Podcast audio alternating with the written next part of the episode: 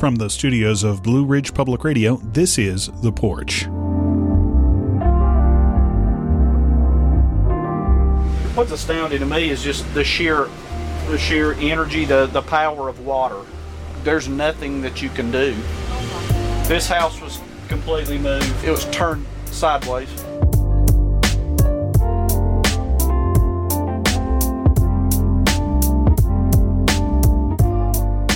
It was exactly one month ago that the remnants of Tropical Storm Fred passed through western North Carolina. In just a few hours, parts of the region saw historic flooding that killed six people and left hundreds of millions of dollars in damages that are still being cleaned up. I'm Matt Bush, and in this hour, we go to the places that were most devastated Canton and Cruso to hear from those who saw the waters rise in front of them. We visit the campground where four of the six people who died lived. And we finish by asking the literal trillion dollar question facing us and what will it take for us to take it seriously?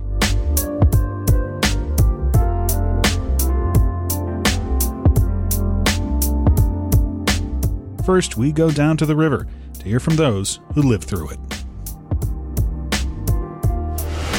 And where we're going is near the east fork of the Pigeon. You can see clothes and stuff strewn all around. Typically, you're still looking at about 10 to 12 feet below. The water line was well up. If you can see on this side, was well above that truck on this side. So we're talking probably about 25 or 30 feet.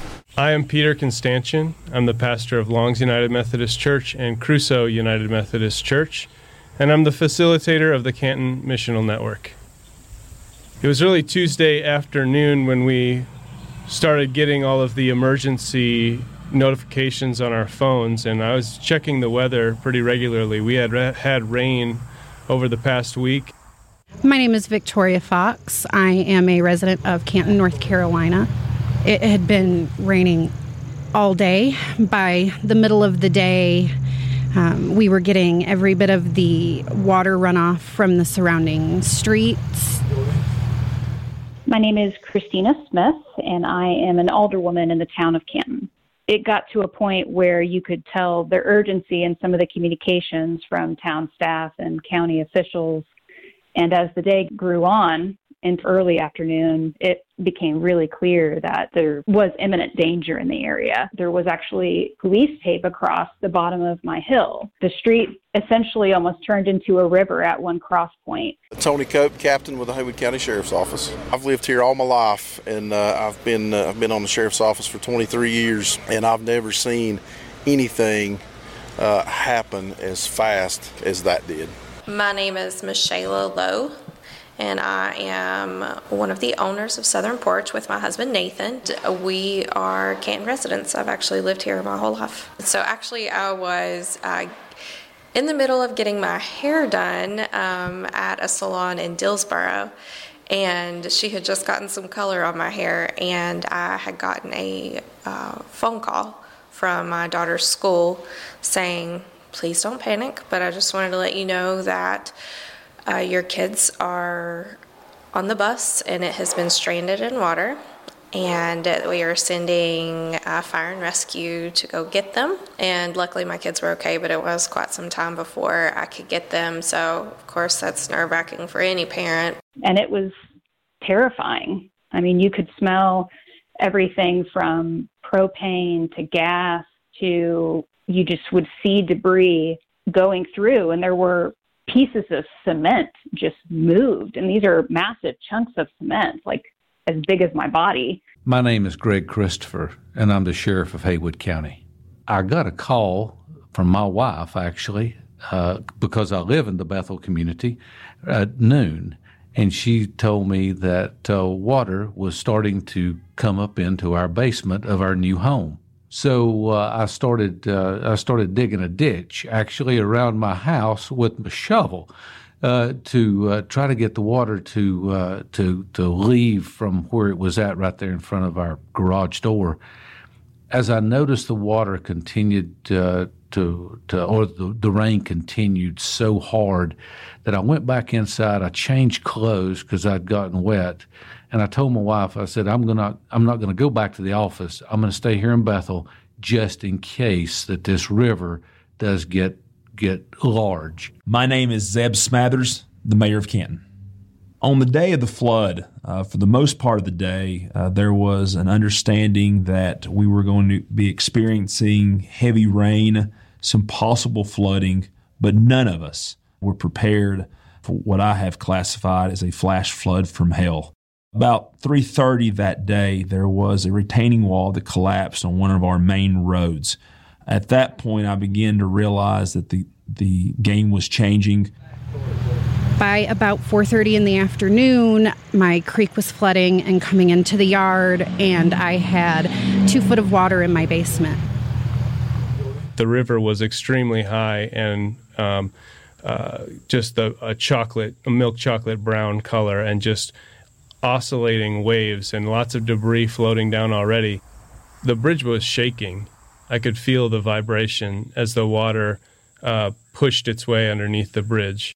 So I left my residence, went down to the river, saw what uh, what I knew was going to cause trouble, and I immediately got on the radio and started calling deputies to come to Bethel and uh, that was uh, that that was uh, really the start of what uh, ended up being a very long night for us. We were doing water rescues out of this mobile home park up here on the left. One that sticks out in my mind of a, a three-year-old, a six-year-old, and a 13-year-old that were trying to get to the roof of the house. You can see the water lines are to the top of the green on this this point, the river had basically divided Kent. You couldn't get from one bank to the other. And on the way back through, I called Dr. Hamlet, Ralph, and Alderman and friend, and, and I said, "Where are you?" And he says, "I mean, his his daughter and him were still in the home." He says, "Well, you know, this is not going. You know, this can't be getting that bad." I said, "Ralph, you, you've got to go." I said, "I'm going to park my jeep, and I'm going to come get you." I'm Dr. Ralph Hamlet. I'm an alderman for the town of Canton. I recall hearing a voice. And that voice belonged to Zeb Smathers. I remember Zeb coming through the water, and it was waist high. I was able to wade through the water, get him and his daughter out. He was there doing what he did as a man. Forget the title of mayor as a fellow human being, helping my daughter and my wife and my, my, myself to safety. But he didn't stop there. And then I asked Ralph, I said, Is there anyone else? And said, Our neighbor is still in there. After he got us to safety, the first words, Is there anybody else? And I said, there, there, There's a young lady and the house next door to mine.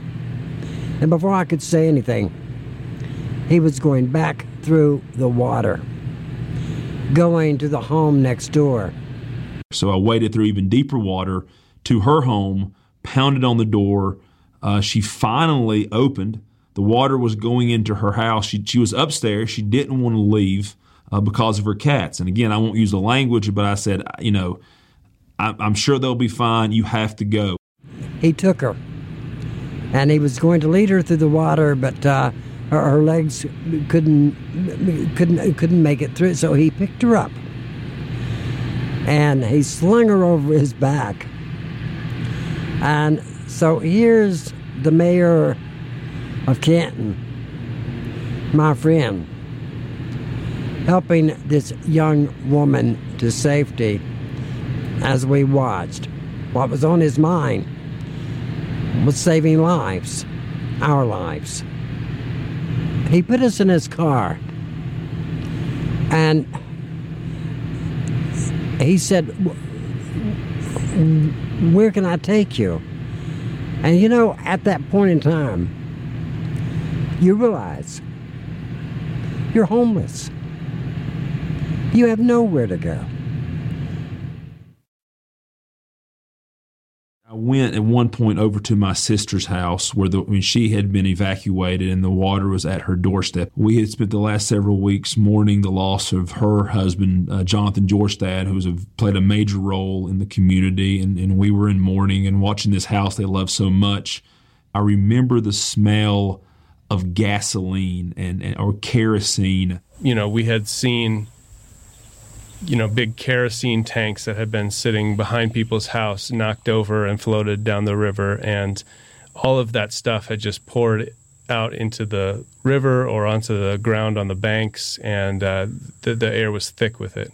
I started noticing the odor of petroleum, and I knew right then that we was going to have problems. Um, it, it smelled like rain, like chlorine, like sewage and mud and it, not normal mud but red clay mud smell which is very distinct. It smelled like gravel and and rocks um, and and it it smelled like death. I actually started seeing these green peppers as they were uh, traveling literally in the water and there is fields that is on each side of the road on 276 that I knew produced quite a few uh, green peppers. Well, I, I, I did see I think one or two green peppers in, in the water. I, I learned about later how they all end up, ended up in Canton. I have seen green peppers. I, you know, I've seen them all over Canton. It was very confusing as to why I was seeing so many green peppers in the beginning. First time I saw one of the green peppers was probably about 11 o'clock that evening. The water had flooded all the way to our town hall, police, and fire, uh, permanently damaging all of those town facilities. And and which is, you know, these are located relatively in town, a pretty good distance from the river, but they were flooded and they were flooded in 2004. When I saw the peppers, I immediately thought of my dad back in the 90s. Uh, we lived in Bethel. My dad was a farmer, like that's what he did for a living. I remember my dad, like, almost having a heart attack because we lost everything. He lost every crop that he had in Bethel. Like we literally had to rebuild our lives. It was our family's only source of income. And I know that that's very similar for a lot of these farmers. And I mean, truly, my heart aches for them. When I think about seeing peppers and zucchinis in the pool in the town of Canton, I what really kind of hurts my heart is thinking about people where those gardens were what they used to put up food for fall winter. And these are families that they grow their own food. Like this was what they would can for winter. We need to always have a good working relationship with other people in our communities. Uh, if you're in law enforcement, you need to know who the fire departments are. If you're the fire departments, you need to know who are who your emergency management folks are. Uh, what uh, helped us in this flood is the fact that we have all worked together before. We have planned uh, events like this uh, for years and years. It's because the relationship that we have with each other and our community being as strong as it is that people come out and they will help, even in a time that uh, that they should be doing something else, maybe for their family. They're putting other people ahead of them, and uh, what a blessing it is to live in a place like Haywood County that does that. Well, it is devastation, and uh, once you, you get out and get a minute to ride around and take a look at, at the at the situation, and you see all these homes destroyed and people's lives turned upside down, and just uh, just total devastation for something that happened so quick. You know, at the end of the day, you look at it and it looks dramatic, but hey, hey, at the end of the day, don't don't worry about the visual side of it. What bothers me worse than anything is just the humanity side of it, and these people that don't now have anything. That night, there were stories we we had from our first responders. The the night of, we were taking people to temporary shelter and finding trying to find hotel rooms in the middle of tourist season, which is incredibly difficult. And literally, all they had were the clothes on their back, and that's still all they have. This for us is not normal. Hurricanes and tropical storms for us are not normal. Now, is it going to become the norm? Potentially. And with climate change, which I do believe in, we have to figure out how to build and how to sustain our community to be more resilient to these terrors. And that's what I'm calling it. Like, this is terrifying. I, you know, I think where we start is, you know, once the, the rebuilding is finished, um, we need to make investments in our infrastructure. We need to make sure our, bro- our roads and our bridges that they're in good shape so they're not getting washed out every time we get a massive storm that comes through. It, the, the biggest thing that we can do moving forward is take climate change seriously. The reality is these storms are going to continue to get worse and get more furious and come faster. We have to take climate change seriously. And until we do, we have to realize that this is only going to continue to get worse. And what is this madness that affects this river that I once knew as peaceful? It's the insanity of us as humans. We poison the environment. We heat the climate. And then we deny it and say this is natural. This is this is what would occur. This is not what occurs. To turn the image of a beautiful river, peaceful, into this hateful thing. And the, the hateful thing is in our minds. If there is anger there in the river, it's saying, don't do this. You know, I try to sit down and comprehend the loss that people are experiencing right now. I almost feel like as a pastor and as a faith leader, you know, it's my responsibility to make time to grieve and to contemplate the loss. And we've just experienced so much that it's hard to keep up with it. Um, God is incomprehensible.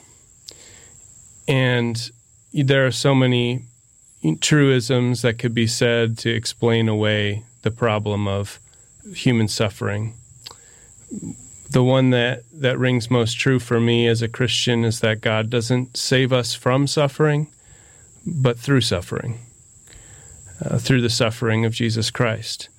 And I have seen God at work in this community with people who are suffering and, um, and bringing people together to support them uh, through it. First off, um, you don't put any idea off the table to rebuild and recover. I mean, you look at the money, uh, but you see what can we do to mitigate future disasters. I remember in 2004 we were hit by two 500 year hurricanes. So I thought we were good for a few more years. We made it 17. We we care about our community. We care about the people that live in our community, uh, and and when you see Canton come back and you see Cruso come back, you know, I, I, want people to know that it was us. It was the people that are living here in this community, and uh, and and again that it's a, a, testament to our resolve and the fact that we aren't going to let anything stop us from doing what's right and doing what we need to do for our neighbors. The damage and destruction and death of this flood was met with a greater force of compassion, humanity, uh, togetherness cooperation. And that's what's powered us through. It is tragic that it takes tragedies to bring out the best in people. But it shouldn't be that way. It should be a sense of togetherness in the absence of tragedy, where we can disagree with each other, but we're not disagreeable. And, and once you see that, um, it's it, it's hard to turn away from that and not want to do better and to mend fences and build a better community because after going through something like this, if you're not committed to that and you want to return to the division and the discourse, you're making that call. We don't have to be that way. We can be better. Yes, we can be better. We can do better in our communities. We do not have to be destined to be destructive.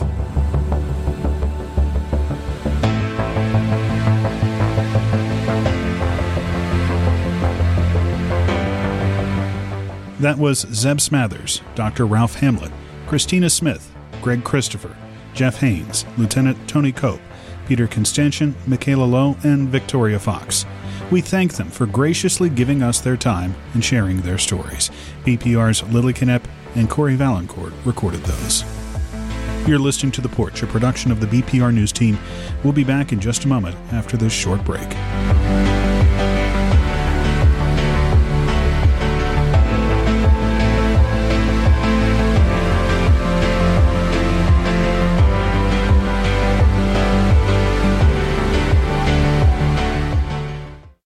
Welcome back to The Porch, a production of the BPR News Team. I'm Matt Bush. We continue our look back at the August 17th floods in western North Carolina caused by the remnants of Tropical Storm Fred by going to the place most devastated. Campgrounds are a way of life in western North Carolina and have been long before the current camping craze, which helped bring more than 12 million visitors to the Great Smoky Mountain National Park last year. BPR's Lily Knepp went to Laurel Bank Campground in Haywood County. Camping there is more than a weekend activity or a vacation, it's life and family. Sherry Lynn MacArthur still remembers growing up at Laurel Bank Campground in Cruso. She's now 66 years old. I was raised here, went to school in, on the school bus from the campground, and people would say, You smell like a campfire. And I'd look at them and say, I live in a campground. And they never really understood that. But the camp has been here for a long time. MacArthur's father, Harold Crawford, started building the campground in the late 60s and put up the first official site in 1970. This l- property that the campground is was uh, a very old poor pasture for cattle, horses, and hogs. And uh, he first built the swimming hole, and then my brother and I would camp on the riverbank in this old pasture. And evidently the light bulb went on, and Harold started with a shovel digging, making the campground. Those few primitive campsites grew into over 10 acres of about 100 sites, including water, electric, and sewer hookups. Some of the campers were even permanently hooked up with porches overlooking the east fork of the Pigeon River. MacArthur took over running the campground in 2004. She says that more than half of the campers are permanent seasonals who live at the campground from May 1st to October 15th each year. The campground has so much love with all the people, and everybody knew everybody, and they would carry pots of food to the porch and or the girls would have their card games and we have movie night in the pavilion or on the outside screen was always fun for the kids just to sit on blankets and uh, potlucks and uh, it's it's just it's been fascinating and it's such a warm and loving loving campground. The campground is off of highway 276 but not far from the Blue Ridge Parkway and the Pisgah National Forest. Lynn Collins is the executive director of the Haywood County Tourism and Development Authority. She says visitors to the great outdoors in the county are a key part of the local economy, especially during the pandemic. I mean, the people who come here and stay in the campgrounds and parks do all the things that our other visitors do. I mean, they go out and spend money in the community, whether it's going out to eat or whether it's at the grocery store or going to attractions, you know, participating in outdoor related activities and festivals and events. And we've seen throughout the pandemic, we have seen probably some different groups of people here. Unlike hotels, campers do not pay occupancy tax, which makes them hard to track.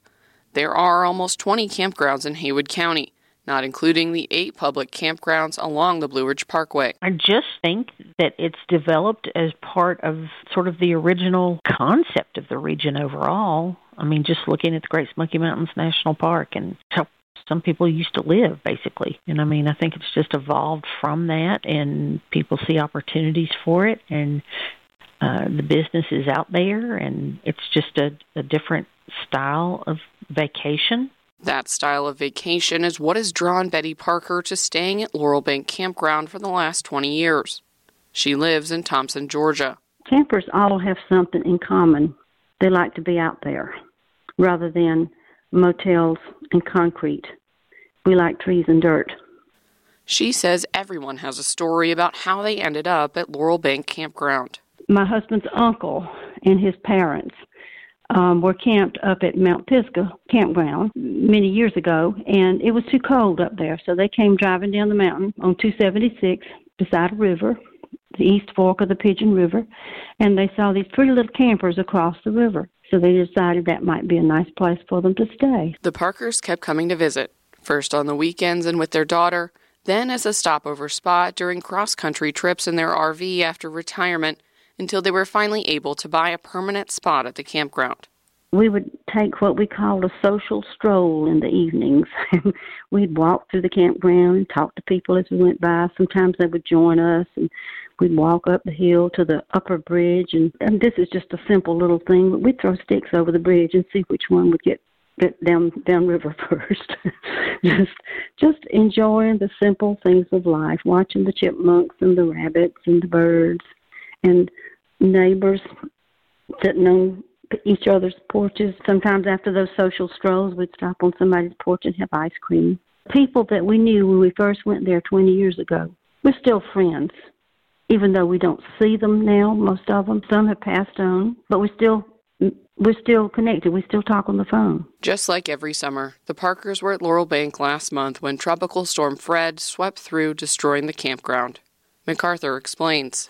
All that I've said about my campground was mentioned as uh, before the flood, and, and then the flood came, and it's just not there anymore. Um, and uh, that's where, when you lose people to a flood, that's just heart wrenching. And like I've said all through this, is that my people were just special. And uh, it's very hard to, to wrap your head around the ugliness of that flood. The water was huge and angry, and it was just taking everything. Campers would be floating, or if they ran into a tree or another camper, they exploded. And uh, it was just very dangerous, very frightening, angry water just going at a, an unreal speed. It was uh, it was horrifying. Parker and her husband took shelter in a pavilion during the storm, but not all of the campers were safe after the flood. It was devastating, um, and you know we lost four lives from the campground. People that we knew, and um, one lady drove into the raging waters that was crossing the road. I had just stopped and backed up. I didn't drive into it, and just a few minutes later, she came and drove into it. And uh, people tried to stop her, but she went on. I, she thought obviously that she could go through it. And those of us standing there, there was twelve of us in the pavilion watching it happen. It was horror. It was absolute horror. Um, I will never forget it. I wish I could get it out of my mind, but I can't. Um, thank the Lord, we were all okay. Of the six people killed in Haywood County during the storm, four were Laurel Bank campers, according to the campground. Frank and Charlene Mungo, Judy Mason, and John, known as Jack, Carlock. BPR met with MacArthur at her home next to the campground. She has been working tirelessly since the flood but there are still piles of twisted metal along the uneven dirt road and a pile of sand in her front yard where the water came up to her house. It has washed my campground basically away, and um, I don't think I can fix it. It's just too much. But the office got clobbered, and campers went floating down the river, and I lost four people to the water. And now it was such a happy place that has changed into a, a very sad spot. Talking about the happy days yeah. are, are great. Yeah. Great conversations on the memories. But this is just such a bad memory that it is very hard to uh, wrap your head around all of the destruction that has happened. And I hope I just hope I can get it cleaned up. I don't get any help because it's on a private road. It's not state maintained. So all the debris are in piles like you see on the news, like down in New Orleans or something. Although Parker and her husband made it through the flood, Gene Parker's health had been in decline. He passed away six days after the storm. Some of the, the other ladies are just are still I think they're having a harder time with that part than I am because my other tragedy, the death of my husband, has overshadowed that one. Parker says there is one image from the flood she will always remember. I could only take about six pictures during that flood, but I took one of my husband sitting in a chair. You could tell it was an old man from the back holding a. He was using a, a, a long stick for a walking stick. He was sitting there at the front of the pavilion, looking out on the flood, and you could see stuff going down the river in front of him. And that just that told the whole story to me. I, I, I wish that the campground could be again. I don't know that it ever will. I won't be able to go back. I can't buy another camper. But I'll never forget those days. And I'll always keep in touch with those people. MacArthur sums up her love of Laurel Bank Campground, where she grew up and raised her three sons, this way. There's something special about that little spot. It's magical. It's just, and like I say, it's not for everybody, but the ones that love it, love it dearly. It's just been a super little place here in the community of Cruso. There is a GoFundMe for the campground. So far, it has raised just over $23,000. I'm Malika Knepp, BPR News.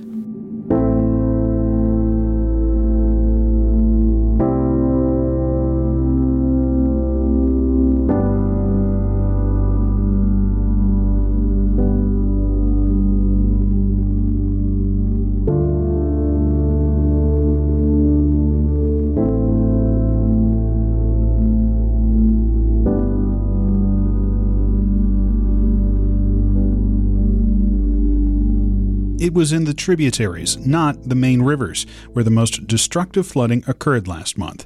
Hartwell Carson spends a lot of time in those tributaries as part of his work as the French Broad Riverkeeper for Mountain True. I spoke with him via Zoom this week about a variety of issues, starting with what should be the future for lands along our waterways in the time of climate change. I mean, first, when you're thinking of, of human health, um, there's the fact that that the folks that are often living in floodplains are the folks that can least afford to be impacted by flooding events like this. I mean, the high ground is often taken by folks with a higher income scale, and the floodplains are often left um, for folks to to to build in that really can't afford to lose everything during storms like this, and and that's really unfortunate. The other thing about floodplains that, that's important is floodplains is where a lot of our trash and pollution are coming from. I mean, folks think that most of the trash is coming from folks throwing McDonald's bags out their windows, but floodplains flood and all of those, you know, junkyards and, and hazardous waste tanks and, um, you know, other uses that you frequently see in the floodplain, those are washed into our waterways when you have these big events like this. And that can create a, you know, pretty big and lasting water quality impact to our waterways. I believe the last time I interviewed you was during some flooding we had a couple years ago down at the French Broad River Dog Park, and we are talking about the city of Asheville at least had the money enough to really create a lot of parks along its waterfront. This isn't the case in a lot of other areas that maybe aren't as rich or as large as Asheville don't have that tax base to generate that kind of revenue. So what do you see as you go through the areas that aren't in Asheville that are some of the tributaries in, in, in western North Carolina to the major rivers like the French Broad? What are you seeing in those? The story of the Asheville riverfront has been a good success story because if you look back, you know, 10, 20 years, they were mostly junkyards, mostly sort of uh, industrial facilities that um, did contribute a lot of pollution to the river when it when it flooded. That's how a lot of the tires and car parts that we're still picking out of the river ended up in the river to begin with. So, you know, I think treating your floodplain as something that you know is is going to flood is is really important. Um, that starts with, you know, good floodplain ordinances and and good um, understanding about what should and shouldn't be built in the floodplain. That doesn't happen everywhere. I mean, for the most part, um, the floodplain is is sort of relegated to to the uses that we used to see in the Asheville River District. The the junkyards and the industrial uses and you know mobile home parks. You've been doing some equity work about this. Uh, tell us a bit about what you've been doing and what it has uh, shown you. The big reason Mountain True is is is gotten into some work around climate change and flooding and the impacts of uh, uh of climate change it has to do with our environment, it has to do with human health, but it also has to do with equity. And you know what we were mentioning is that the folks that can least afford to get to get flooded um, are often the folks that are getting flooded in these storm events. So it's a good convergence of our work that we're working on at Mountain True is protecting our environment, but not just protecting our environment for the fishes and the birds, it's protecting our environment for human health looking back at this flooding, a lot of it happened in the tributaries. It didn't happen necessarily, the destructive flooding didn't necessarily happen in the French Broad River. Uh, it happened in the smaller things, the east and west fork of the Pigeon River, the Pole Creek in Candler. You just said you talked to someone who had had some flooding from Caney Creek in West Asheville. So when you look at the smaller tributaries, the smaller creeks that are seeing these flooding issues, what does that tell us about? What we've built and, and what we're facing right now as climate change continues to cause these stronger storms that are affecting us. Yeah, it's interesting. You know, five of the 10 rainiest years on record in the Asheville region have, have occurred since 2009. I mean, I remember there was a time where seeing the river um, at a certain water level, like a, a 10,000 cubic feet per second, was really, you know, a, an event that you took note of now that happens quite frequently. I mean, what we're seeing in a trend in climate change, particularly here, is that we're getting these harder, more frequent rain events. You know, those one, two, three, four, five inch storms are happening, you know, not every few years, but they're happening several times a year. And that's causing a, a flooding impact as it, you know, these isolated, really hard, really intense storms hit our tributaries but it's also causing a water quality impact. When you when you look at these tributaries up and down the Pigeon River and, and Hominy Creek, where a lot of this rain hit, I mean they're extremely scoured out. I mean there were you know a lot of sediment uh, was washed into our waterways. Sediment is our biggest pollution source, which a lot of people don't realize, but it it's it creates a big problem in our waterways, at clogging uh, fish gills, destroying aquatic habitat but also washing more harmful contaminants like E. coli and heavy metals into our waterways. So um, these big, hard, intense rainstorms are, are, are, a big problem for you know safety, but they're also a big water quality problem. Know, we've seen our water quality data really take a pretty pretty uh, steep decline in the last five to ten years. And what I associate most of that is these harder, more frequent rain events these rain events create sewer overflows. You know, our sewer systems were not designed to handle the inflow these rain events cause when you get three or four or five inches in an afternoon. Um, it creates runoff problems. It creates stream bank erosion problems, and creates a you know a big water quality impact blockages within these waterways, particularly smaller tributaries, which maybe you know it's easier to block one of those with debris or detritus or just you know a lot of boulders and rocks and blockages of mud and blockages of sediment. Some of the things you're talking about right now. In one of the floods that happened in Candler, some of the business owners said that was the cause of it. There was one portion of Pole Creek that was blocked and and it ended up blocking, making this big backup that caused a lot of the flooding there. Um, do you see that a lot? And, and what what what how does that get addressed or is it being addressed?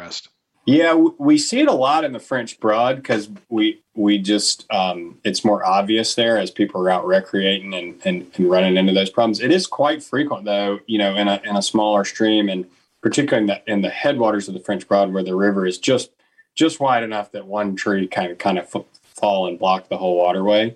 It's a tough problem because, um, you know, on the one hand, those trees provide really good habitat. They provide spaces for aquatic life to live. But on the other hand, when you get a huge blockage, it can create a lot of erosion problems because the water is working its way around. Folks can lose a lot of property. It can create a lot of sediment impacts to a river. It's really not dealt with well. I mean, Transylvania County has created a fund to go remove some of those debris jams so folks can navigate the river. Right. And, and last question: When we talk a lot about climate change, it impacts a lot of things, and you know, I think people put a lot of focus on the oceans, rightfully so. Climate change has a big impact on rivers and creeks because that's what most people outside of the coastal areas live on. As you look at this, I mean, how much is climate change causing this, and what will be the sign when enough people are beginning to take it seriously enough that it's addressed. Climate change is playing a, a huge role in in in these more frequent hard rain events that are that are contributing to a lot of the problems that we listed before and you know figuring out how we do climate change mitigation is going to be extremely important to you know particularly flood prone areas, that work can't happen soon enough. You know, we need to focus on how do we how we stop future carbon releases and how we reduce the impacts of climate change in the future. The climate change mitigation work needs to happen, you know, immediately to protect folks like the folks along the Pigeon River when it does flood. We're reducing those impacts. That can be done, you know, looking at floodplain policies, but also looking at, you know, stormwater runoff policies, you know, you know, promoting green infrastructure, things that allow water to soak into the ground as opposed to just runoff of parking lots is a is another important tool we should be looking at. That's Hartwell Carson, the French Broad River keeper for Mountain True. You're listening to The Porch, a production of the BPR News Team, and when we come back after a short break, we more directly address the trillion dollar question facing us. Thanks for listening. Welcome back to The Porch, a production of the BPR News Team. I'm Matt Bush. Climate change. How much did it affect last month's floods in western North Carolina? Our region does have one of the leading experts our region does have one of the leading experts in the world on the matter, Dr. Rob Young, who leads the program for the study of developed shorelines at Western Carolina University. I spoke with him via Zoom after his latest op ed was published in the New York Times this month. When you saw these two hurricanes come through in the last month, Hurricane Fred and Hurricane Ida, as they came through the southeast and went to other parts of the country, what were your immediate takeaways from what you saw? What happened? Well, I think uh, particularly with what we saw with Hurricane Ida, uh, stretching with an impact stretching from Louisiana all up all the way up into the northeastern U.S. In a state, uh, the state of Louisiana that spent more than twenty billion dollars o- over the last decade building coastal protection, and doing it in a very well organized way, investing in science and engineering investing in building barrier islands and levees and marshes and seawalls and you know doing so with a process that prioritizes the spending based on science and local needs. And still we have a storm that's going to cause billions of dollars of damage in Louisiana and has you know, upended again the lives of hundreds of thousands of people. And, you know, I think that ultimately the take home message is that no matter how much money we spend on flood resilience and coastal resilience, trying to protect people from storms, you can't protect everything from every storm. And if you are in a vulnerable coastal area, uh, resilience perfect resilience is really unattainable. Um, the only way that we can ultimately reduce the vulnerability of people who are living in dangerous places is to solve climate change uh, because it's a moving target. In Louisiana, you know, they, as I said, they've spent $20 billion.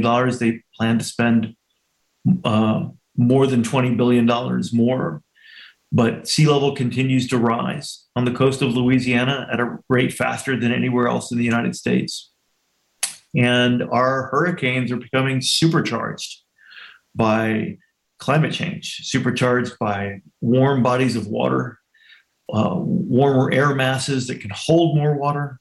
Uh, the only way I think ultimately over the long run to slow down the rate of impact and the, the level of the disasters that we're seeing is to get a lot more serious than we have been about fixing climate change. Is there anywhere in the southeast, including where we are in western North Carolina, is there anywhere in the southeastern United States that is immune from this in any way? Well, I guess the the practical answer to your question is no, but there are degrees of exposure and vulnerability, right?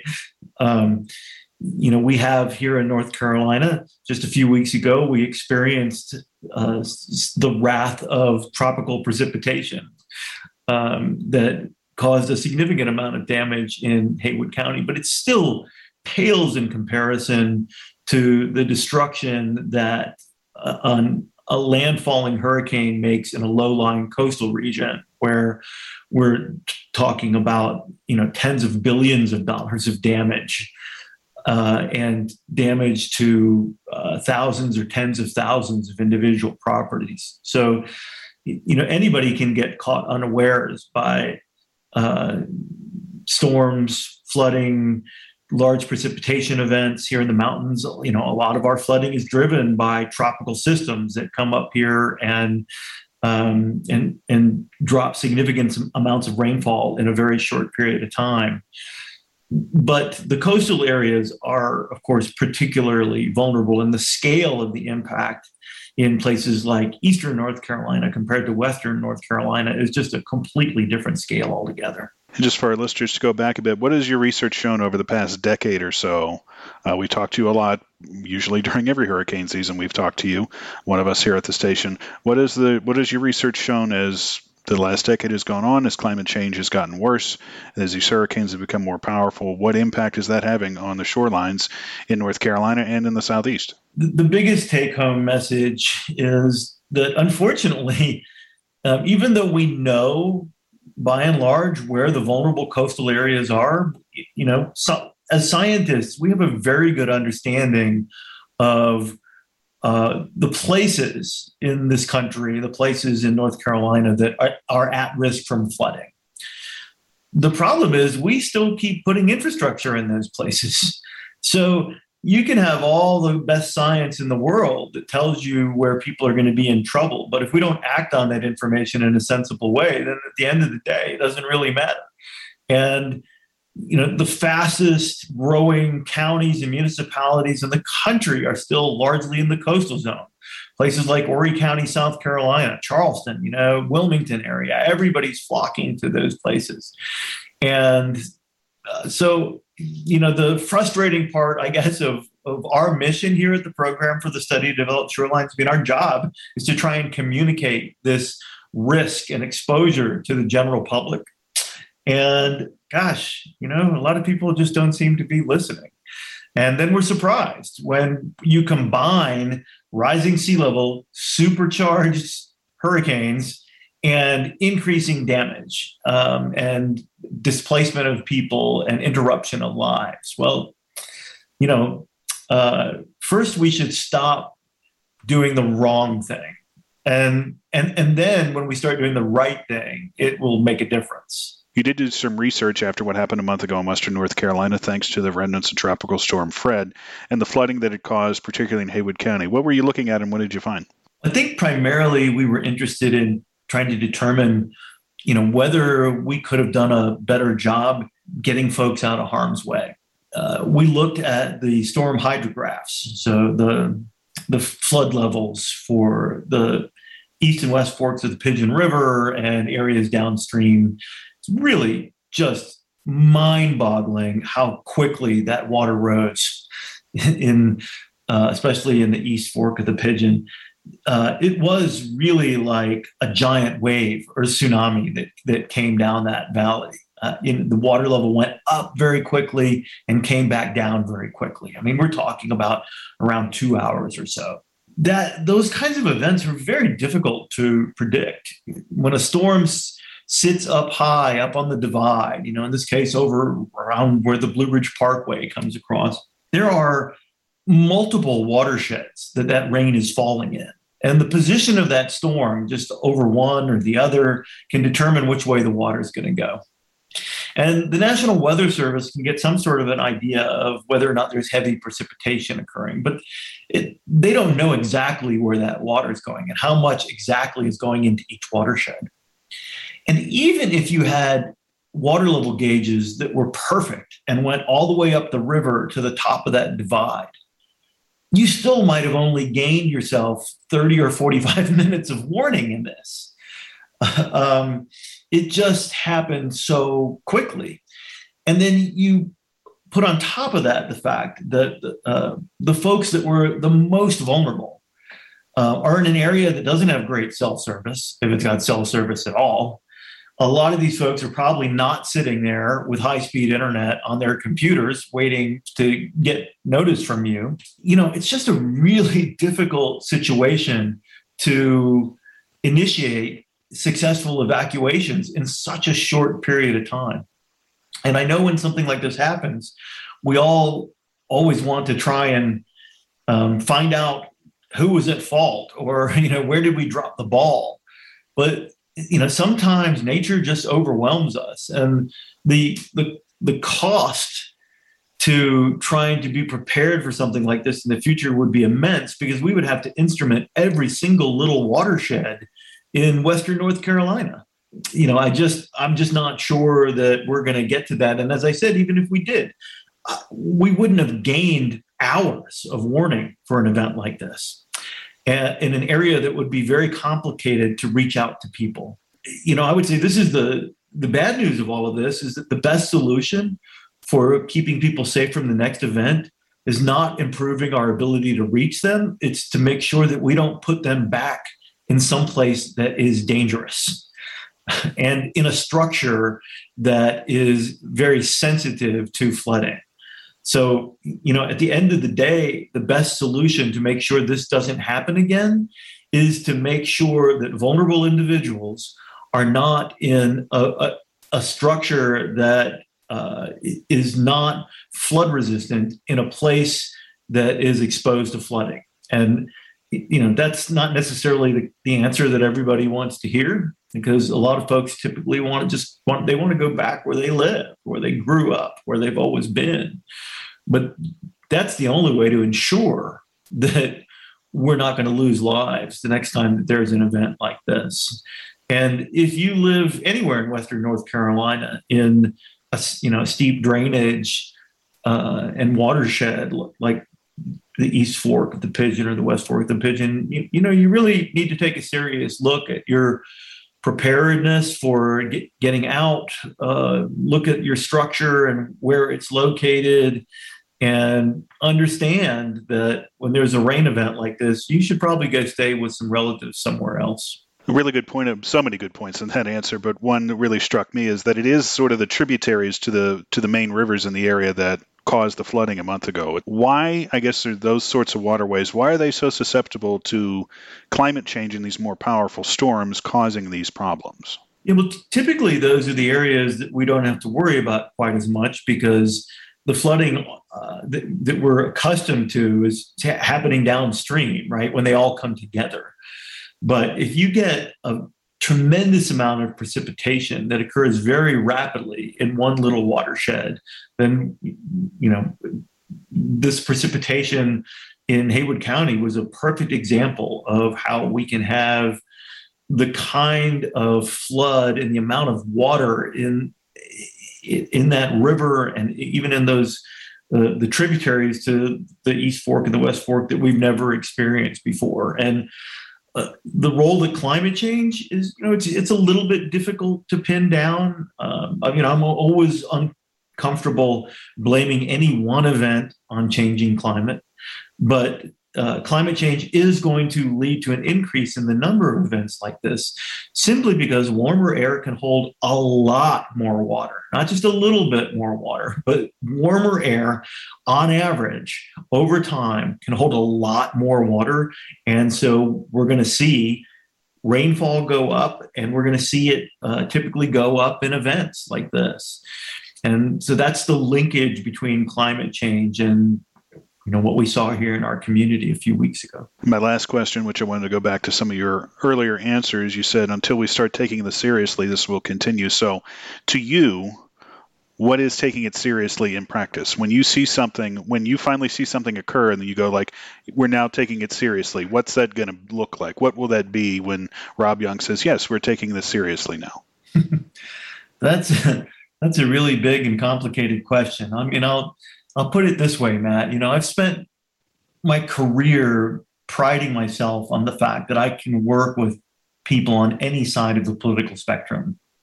I mean, I've been appointed to advise both Democratic and Republican administrations to work on issues related to coastal hazards and flooding and coastal change. And, you know, honestly, I spent a lot of that time working on what scientists call adaptation, which is getting ready to adapt to flooding. And with adaptation is convenient uh, when you're working in the world of politics because you're not putting the blame for that flooding on anything. You're just recognizing that there's flood exposure and we need to do something about it. So adaptation is easy to work with. What I'm coming to realize is that no matter how much money we spend, we can't adapt our way out of coastal hazards or flood hazards inland. You know, ultimately, what we really need to do is solve the big elephant in the room, which is changing climate. And um, quite simply, that means we have to change what we're putting in the atmosphere. If we have any hope of reducing our hazards in the future, maintaining the coastal economy of Eastern North Carolina and the rest of the US, we have to get very serious about how we move away from fossil fuels towards clean energy that is not increasing the amount of greenhouse gases in the atmosphere on a positive note, I like to end on a positive note. I will say that that is in fact happening, and it's happening without the government playing a gigantic role. I mean, everybody was up in arms about the Green New Deal. Well, the Green New Deal is happening without Congress even getting involved. Uh, I drove with my family out to New Mexico last summer, and we crossed the Texas Panhandle, and there were more windmills than there were oil rigs. Clean energy is coming uh, the sooner that we all embrace it, the better. And when you don't have that moving target anymore, the money that you spend on adaptation is a long term investment and not a short term investment.